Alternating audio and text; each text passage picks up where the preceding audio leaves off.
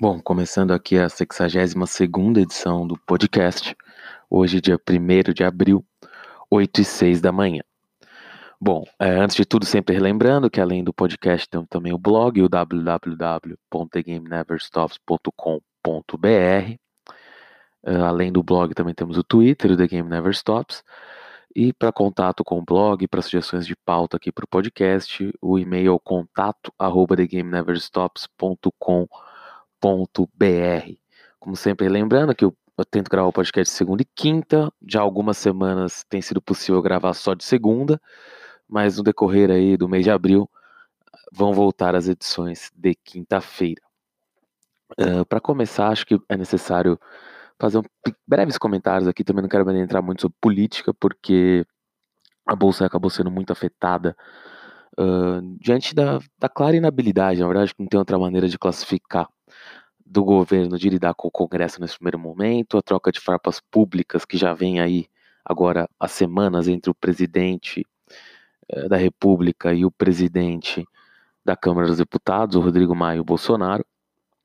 É, de alguma forma, é, isso, na cabeça de muita gente, colocou um grande risco de não aprovação da reforma da Previdência. Aparentemente, esse parecia sim ser o cenário desenhado, ou seja, que nada que esse governo propuser vai passar.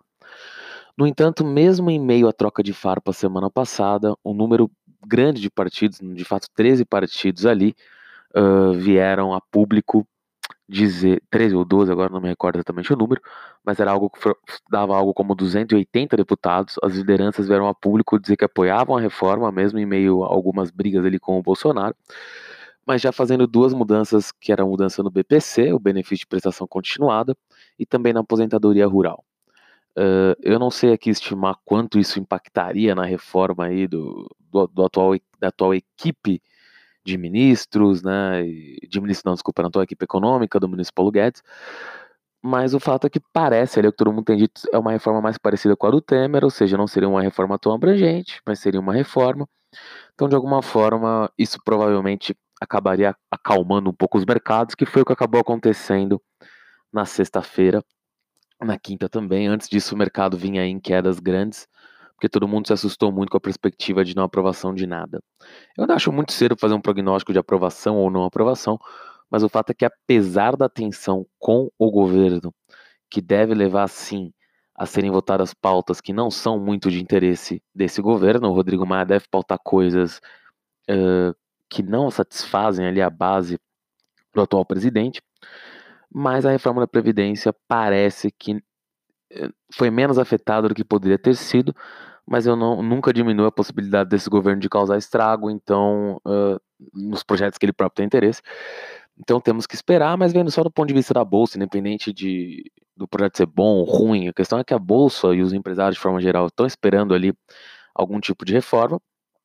Pode até ver que quando surge ameaça da reforma o dólar dispare, aí bom comprar Suzano, Vale, enfim, exportadores menos expostos ao mercado local e que só vão acabar lucrando com, com esse desarranjo aí que leva o dólar às alturas.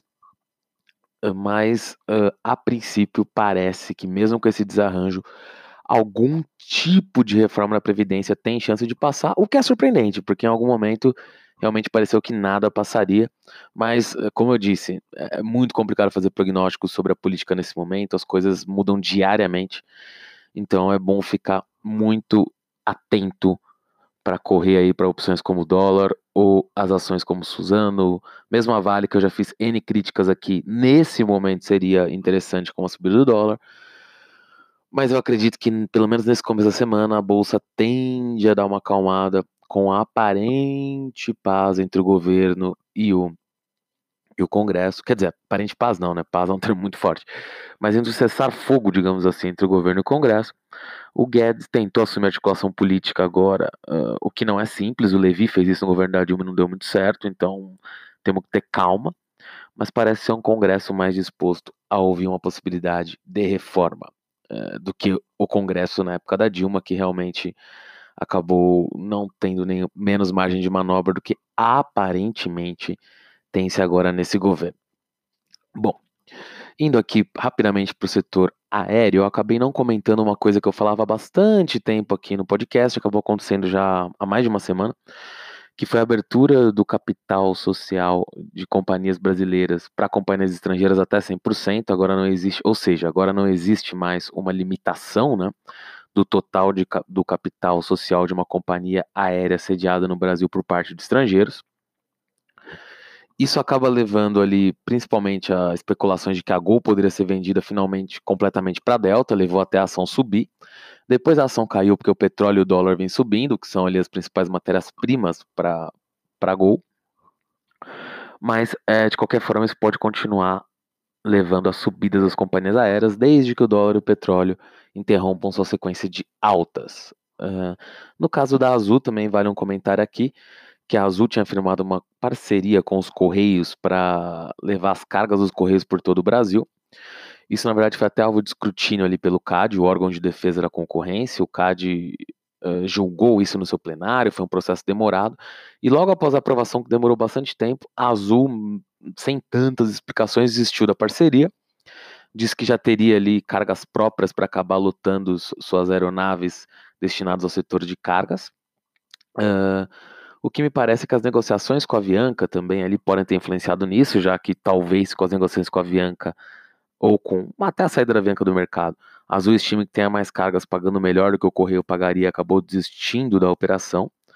Pela demora que a operação demorou para acabar sendo aprovada no CAD, é, é um movimento esquisito, mas é por isso mesmo que eu acho que a Azul tem alguma, uh, não dinheiro em carta na manga, mas alguma perspectiva de aumento de vendas ali que a gente não sabe completamente, não tem todos os dados nesse momento.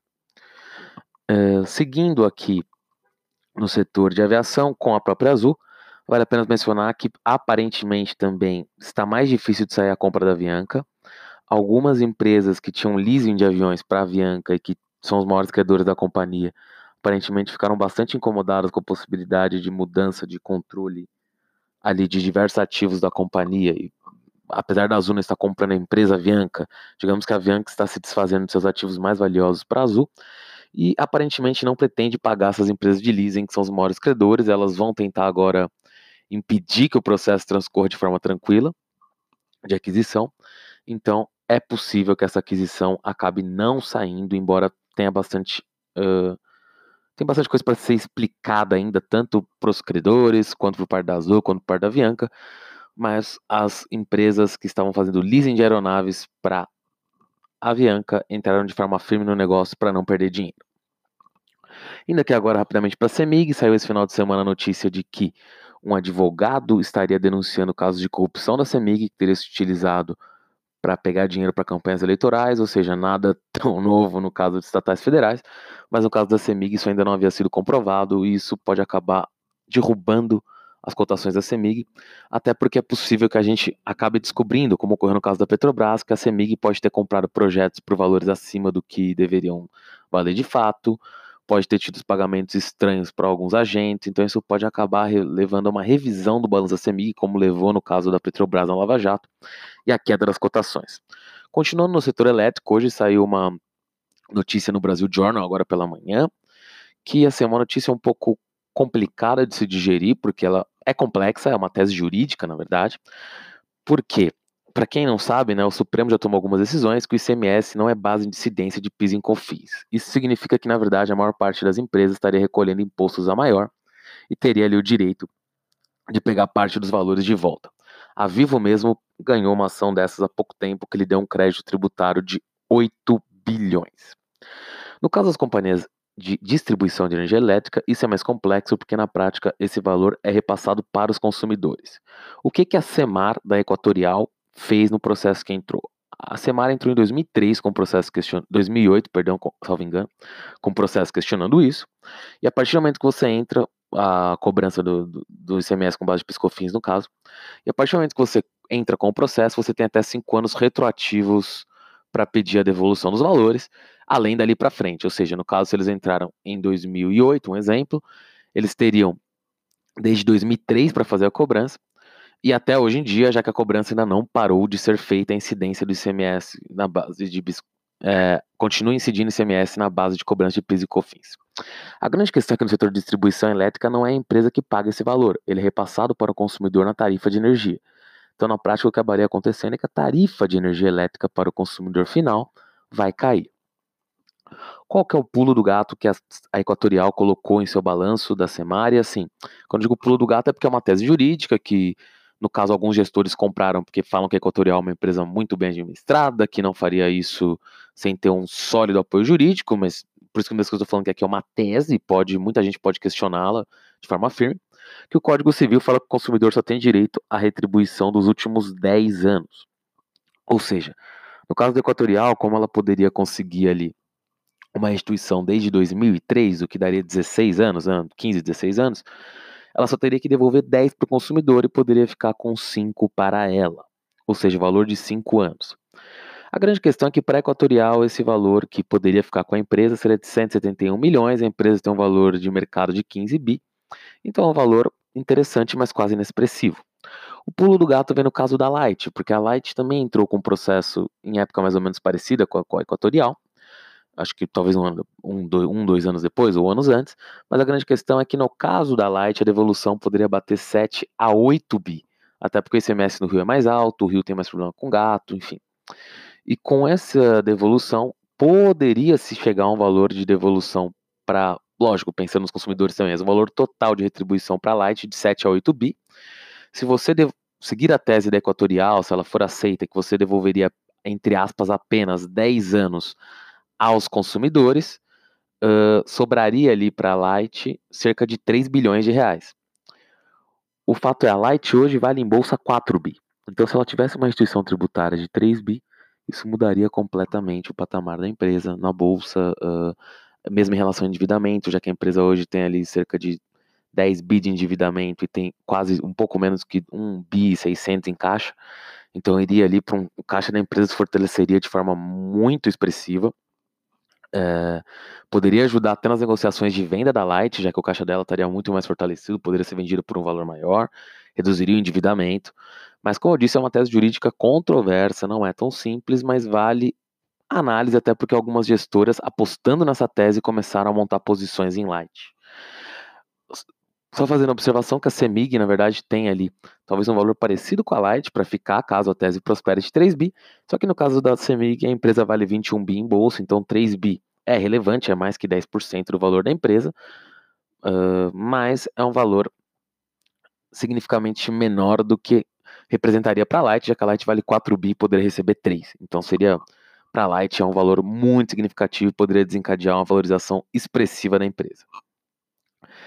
É, indo aqui para o próximo tópico, é, saiu também nesse final de semana a notícia que a Time for Fun, empresa ligada ao setor de entretenimento, de shows, poderia ter interesse na aquisição do Allianz Parque, né, que hoje é o estádio do Palmeiras, mas que para shows ali ele tem uma sessão de direito até 2044 com a W Torre.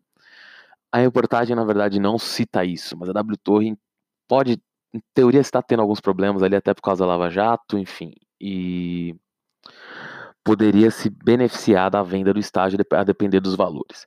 Para Time for Fun poderia ser espetacular, já que o estádio do Palmeiras no município de São Paulo, o Allianz Parque, é o que vem sediando o maior número de shows. Ano passado mesmo foi o estádio com o maior número de eventos no mundo.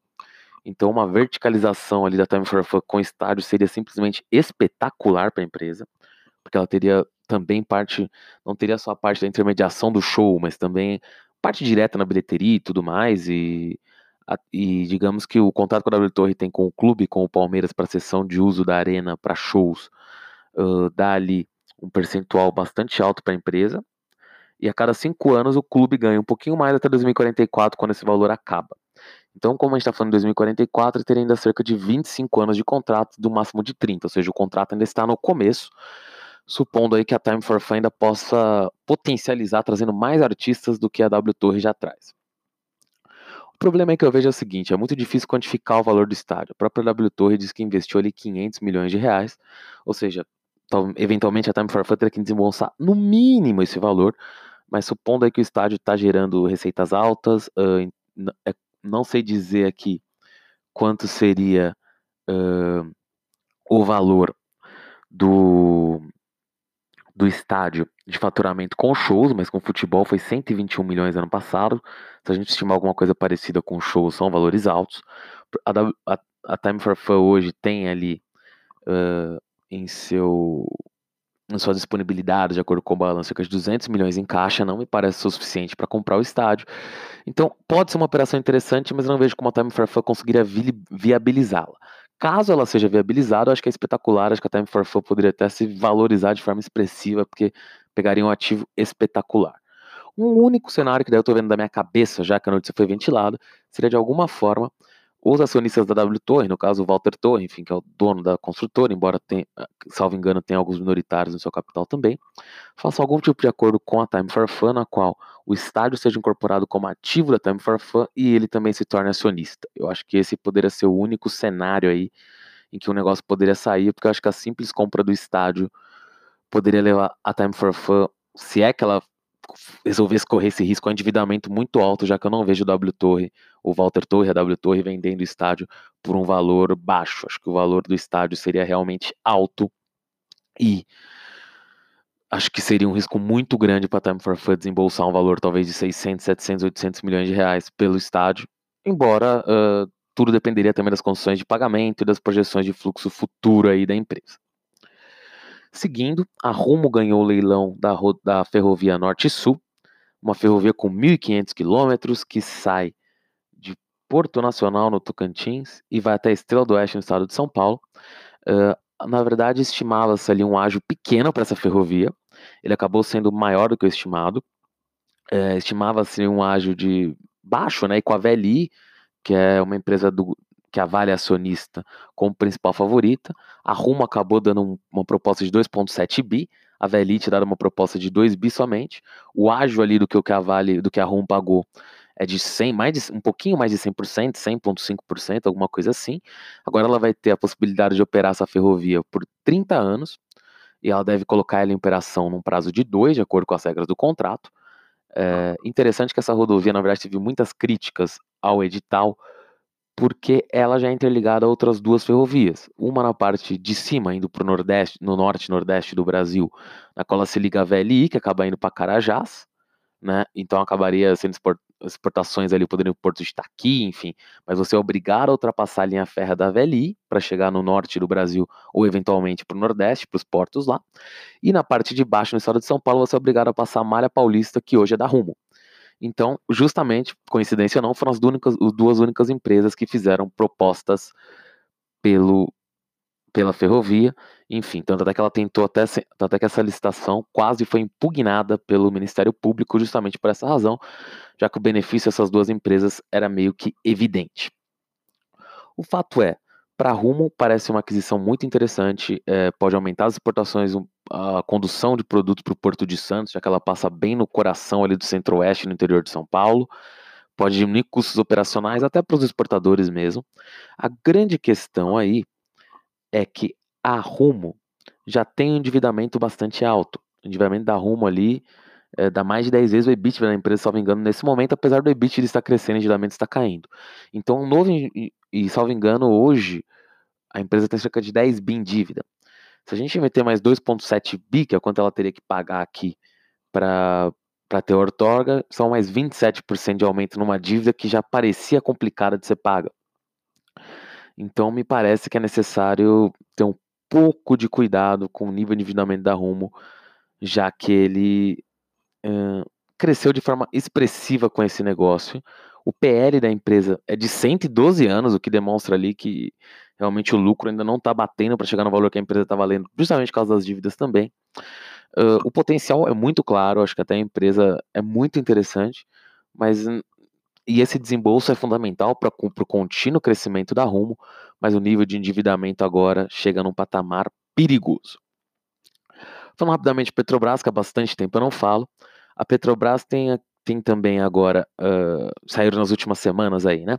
Que a Petrobras poderia estar chegando a um acordo de cessão onerosa com o governo. O Fernando Bezerra, um senador hoje no PMDB, que era do PSB de Pernambuco, e que, era, e que é pai do ex-ministro de Minas e Energia, é, do governo que estava lá no governo Temer, e que, e que, como a maior parte dos técnicos do governo aparentemente continuou no novo ministério do Bento Albuquerque, é, ele deve ter alguma noção dos valores que. É, perdão, ele deve ter alguma noção dos valores que estavam sendo negociados. Ele soltou ali um valor de 9 bi, que seria o acordado para a sessão onerosa. Chegou-se em algum momento a falar em 12, 13, 15, 20 bi. Tudo isso de dólares, tá? Só para esclarecer. 9 bi de dólares não seria o maior patamar do mundo, mas também não parece um negócio ruim para a Petrobras, já que a gente está falando de 36 bilhões de reais, não é pouco dinheiro. Uh, pessoas ligadas ao Ministério da Economia não quiseram confirmar esse valor, mas falaram que o acordo já está fechado. Então, devem sair novidades da Petrobras nos próximos dias com relação a isso. Outra notícia envolvendo a Petrobras foi que durante a visita do presidente a Israel já anunciou que a Petrobras pretende disputar blocos uh, offshore de petróleo em Israel. Essa decisão me parece bastante questionável, até porque as decisões do governo com relação a Israel têm sido estranhas, parecem ideológicas. Uh, outras grandes empresas de petróleo também pretendem disputar esses blocos, o que demonstra que eles não são blocos ruins, mas é estranho o governo abrir mão aqui, talvez, de explorar alguns blocos do pré-sal, que parecem ser de exploração uh, cada dia mais fácil. No começo parecia muito complicado, mas hoje se parece a tecnologia para conseguir investir nisso, para ir investir em Israel. Não estou aqui criticando, até porque não tenho todos os dados, não sei quanto custaria lá, não sei quanto custa o Montorga, não sei quanto a Petrobras vai investir, não sei quanto custaria aqui, mas é uma decisão para ficar de olho, porque que a Petrobras já teve problemas de prejuízo por questões ideológicas em outros governos e é temerário que esse governo comece a seguir o mesmo caminho, principalmente no exterior, né? Ou seja, não é nenhuma coisa que vai ajudar a população brasileira, como, sei lá, por exemplo, poderia ser uma segurar um pouquinho o preço do petróleo ou do diesel. Outra notícia também na semana passada é que tanto o Japão quanto os Estados Unidos estariam vindo inspecionar os frigoríficos brasileiros para uma liberação de exportação de carnes. No caso do Japão, isso pode ser bastante relevante, bastante interessante, podem ser vendas muito significativas. No caso dos Estados Unidos, para mim é mais difícil estimar isso, já que eles também são dos maiores exportadores de carne do mundo. Mas uh, vale o registro que isso pode ser talvez um dos poucos pontos positivos da visita aos Estados Unidos, já que não trouxe muitas coisas concretas para a indústria brasileira, para o povo brasileiro mas talvez esse pode, caso eles liberem para venda carne natura, uh, de carne natura novamente brasileira, pode ser sim uma possibilidade aí diferente de exportação, dois novos mercados grandes que podem ajudar uh, nas exportações brasileiras. Aqui dois breves comentários só sobre ações que dispararam semana passada. Indusval, que fez ali uma reestruturação, vai ter um aumento de capital com a entrada de um novo sócio, subiu muito semana passada. Uh, e estou aqui só comentando mesmo porque é uma ação que vai continuar variando bastante. Quem tiver apetite para risco aí pode ser uma opção, mas eu diria que é um risco altíssimo. Então, muito cuidado. General Shopping é a mesma coisa. Eu comentei aqui já no final do ano que a General Shopping tinha prometido ali um dividendo extraordinário a seus acionistas, muito alto, mais de 7 reais. Uh, e depois a transferência dos imóveis, de 11 dos 15 imóveis da companhia, para um fundo administrado pela família Veronese, que é a maior acionista, operação que foi questionada pela CVM, por isso demorou mais. Acabou que ela acabou sendo feita, e depois de ela ser feita, a empresa voltou para um centavo de valor, uh, e agora já está valendo um real, ou seja, ela teve uma valorização ali estupenda no dia que isso aconteceu. Mas ela já abriu a cerca de um real, então assim, também não é que ninguém pegou essa variação de um centavo para um real e virou Betina, né? A ação já abriu um real, mas ela teve dias ali de valorização, então foi possível pegar mais de 100% ali, mas com um risco absurdo. A ação vai continuar variando bastante, então é oportunidade de pegar volatilidade, mas é um custo de risco bastante alto. Outra notícia do final de semana foi que o presidente tweetou, né, como sempre, adora twittar, no Twitter dele que pode ter uma mudança ali na tributação de impostos, que era dita desde a eleição, na qual uh, deixariam de ser taxadas as empresas e passariam a ser taxados os dividendos. Isso, em teoria, poderia levar a maiores investimentos, já que as empresas uh, acabariam ali por decidir investir ao invés de distribuir valor para os acionistas a partir de uma tributação maior. Acho que as empresas que podem uh, acabar sofrendo com isso eventualmente em bolsa são as empresas de energia elétrica, já que pagam dividendos altos, uh, embora no caso delas eu não vejo muito bem como isso poderia ser reaplicado no próprio setor, mas elas vão ter que pensar em opções. E holdings, como Bradespar e Itaúsa, que basicamente pegam os valores das empresas que investem, no caso da Bradespar, fundamentalmente, Vale Bradesco, no caso da Itaúsa, o Itaú, a Duratex e outra, basicamente essas duas empresas, né, são as duas maiores que eles investem, Alpargatas também, perdão, e repassar esses valores para os acionistas. Com uma taxação maior de dividendos, isso parece mais difícil e o futuro dessas empresas, de fato, pode ser um pouco diferente do que se imaginava hoje. Dois últimos breves comentários aqui de duas empresas, coisas que saíram hoje nos jornais. O primeiro é a Gafisa, que trocou o presidente e soltou o balanço na quinta-feira. A Gafisa tem uma dívida ali de 889 milhões no total, 347 milhões vencendo esse ano, um valor muito alto. No balanço do quarto trimestre, ela tirou 276 milhões em impairments, ou seja, diminuiu seu ativo em 276 milhões. Uh, o Tanure ali está avaliando como entrar no capital da Gafisa. Dia 15 de abril vai ter uma assembleia extraordinária para ver até quanto uh, vai poder se dar um aumento de capital na companhia. Ou seja, a Gafisa vai aumentar seu capital, mas ninguém sabe em quanto. Mas o Tanuri que é um acionista controvertido, mas está procurando também parceiros para participar desse aumento de capital, inclusive uh, vem da possibilidade de aportar o seu valor com terrenos, o que eu acho mais complicado por causa da avaliação, e a empresa precisa de dinheiro.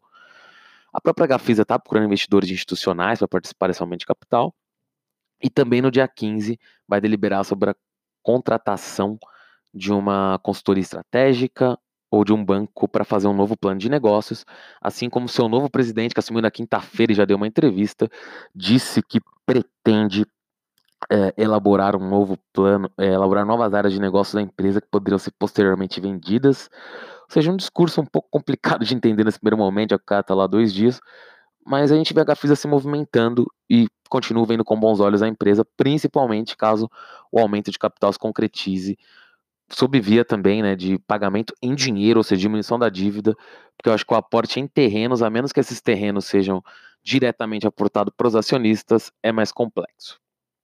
Bom, para finalizar, também são uma sobre a Forjas Taurus, que também tem uma dívida altíssima de 879 milhões, continua dando prejuízo, deu prejuízo no final do ano passado. A empresa diz ali que após as eleições venda, as vendas de armas aumentaram porque as pessoas tiveram noção que era mais fácil comprar arma do que imaginavam. Ela diz que o decreto uh, que foi feito aí, que deveria facilitar ainda mais, deixar mais claro os parâmetros para aquisição de armas, uh, ainda não tiveram um efeito claro sobre a companhia, porque como o processo é um pouco burocrático, demora de três ou quatro meses, eles só vão sentir isso daqui três meses após a edição do decreto. Uh, mas de qualquer forma, a empresa ao rescalonar suas dívidas, tinha 22% de suas dívidas, 70% de suas dívidas vencendo no curto prazo, isso caiu para 22%. E hoje ela tem ali, está negociando tanto a venda de um imóvel em Porto Alegre quanto a sua fábrica de capacetes, o que poderia dar à empresa ali 150 milhões de reais no curto prazo, de acordo com o presidente, as negociações estão correndo agora. Então, para uma empresa, caso ela conseguisse pegar 150 milhões no curto prazo, junto com sua reestruturação e com o aumento de venda de armas, a Taurus está quase num valor interessante agora, já que agora ela está por 3,87. Lembrando sempre que antes da eleição a empresa valia 1,50 e chegou a valer mais de 11, 12 no auge da eleição. Uh, então, assim, acho que é uma ação para se ter muito cuidado, mas caso essas negociações de fato atinjam os valores mencionados de 150 e caso a reestruturação continue no caminho, o atual patamar é barato, mas com riscos consideráveis também. Mas os riscos são em volta do que já foram, né? Basta lembrar que a empresa há poucas semanas estava 6, 7, 9. Os riscos caíram bastante numa aposta na companhia, mas isso não tira o fato de continuar sendo uma aposta relativamente arriscada, mas principalmente no curto prazo, caso seja anunciada ou a venda da fábrica de capacetes ou do imóvel, a empresa pode sim ter uma valorização expressiva, até porque ela está valendo cerca de 200 milhões e pouco em bolsa, e só essas vendas seriam de 150 milhões, só lembrando que ela continua com a dívida alta, então isso também teria que vir acompanhado de uma melhora nos seus resultados operacionais. Bom, acho que os tópicos de hoje são isso, como eu já disse, também vou tentar uh, fazer uma edição na quinta-feira nas últimas semanas eu vim descumprindo esse trato, mas essa semana eu vou, vou tentar aí. Se não conseguir essa semana, até o meio de abril essa edição vai voltar. Se não for quinta-feira, quarta-feira, ainda vou ver um melhor dia com mais calma. E continue seguindo a gente no blog, devem ser algumas postagens no decorrer do mês, apesar de eu estar focando mais no podcast agora. E também no Twitter, TheGameNeverStops.com.br. Até a próxima edição. Valeu!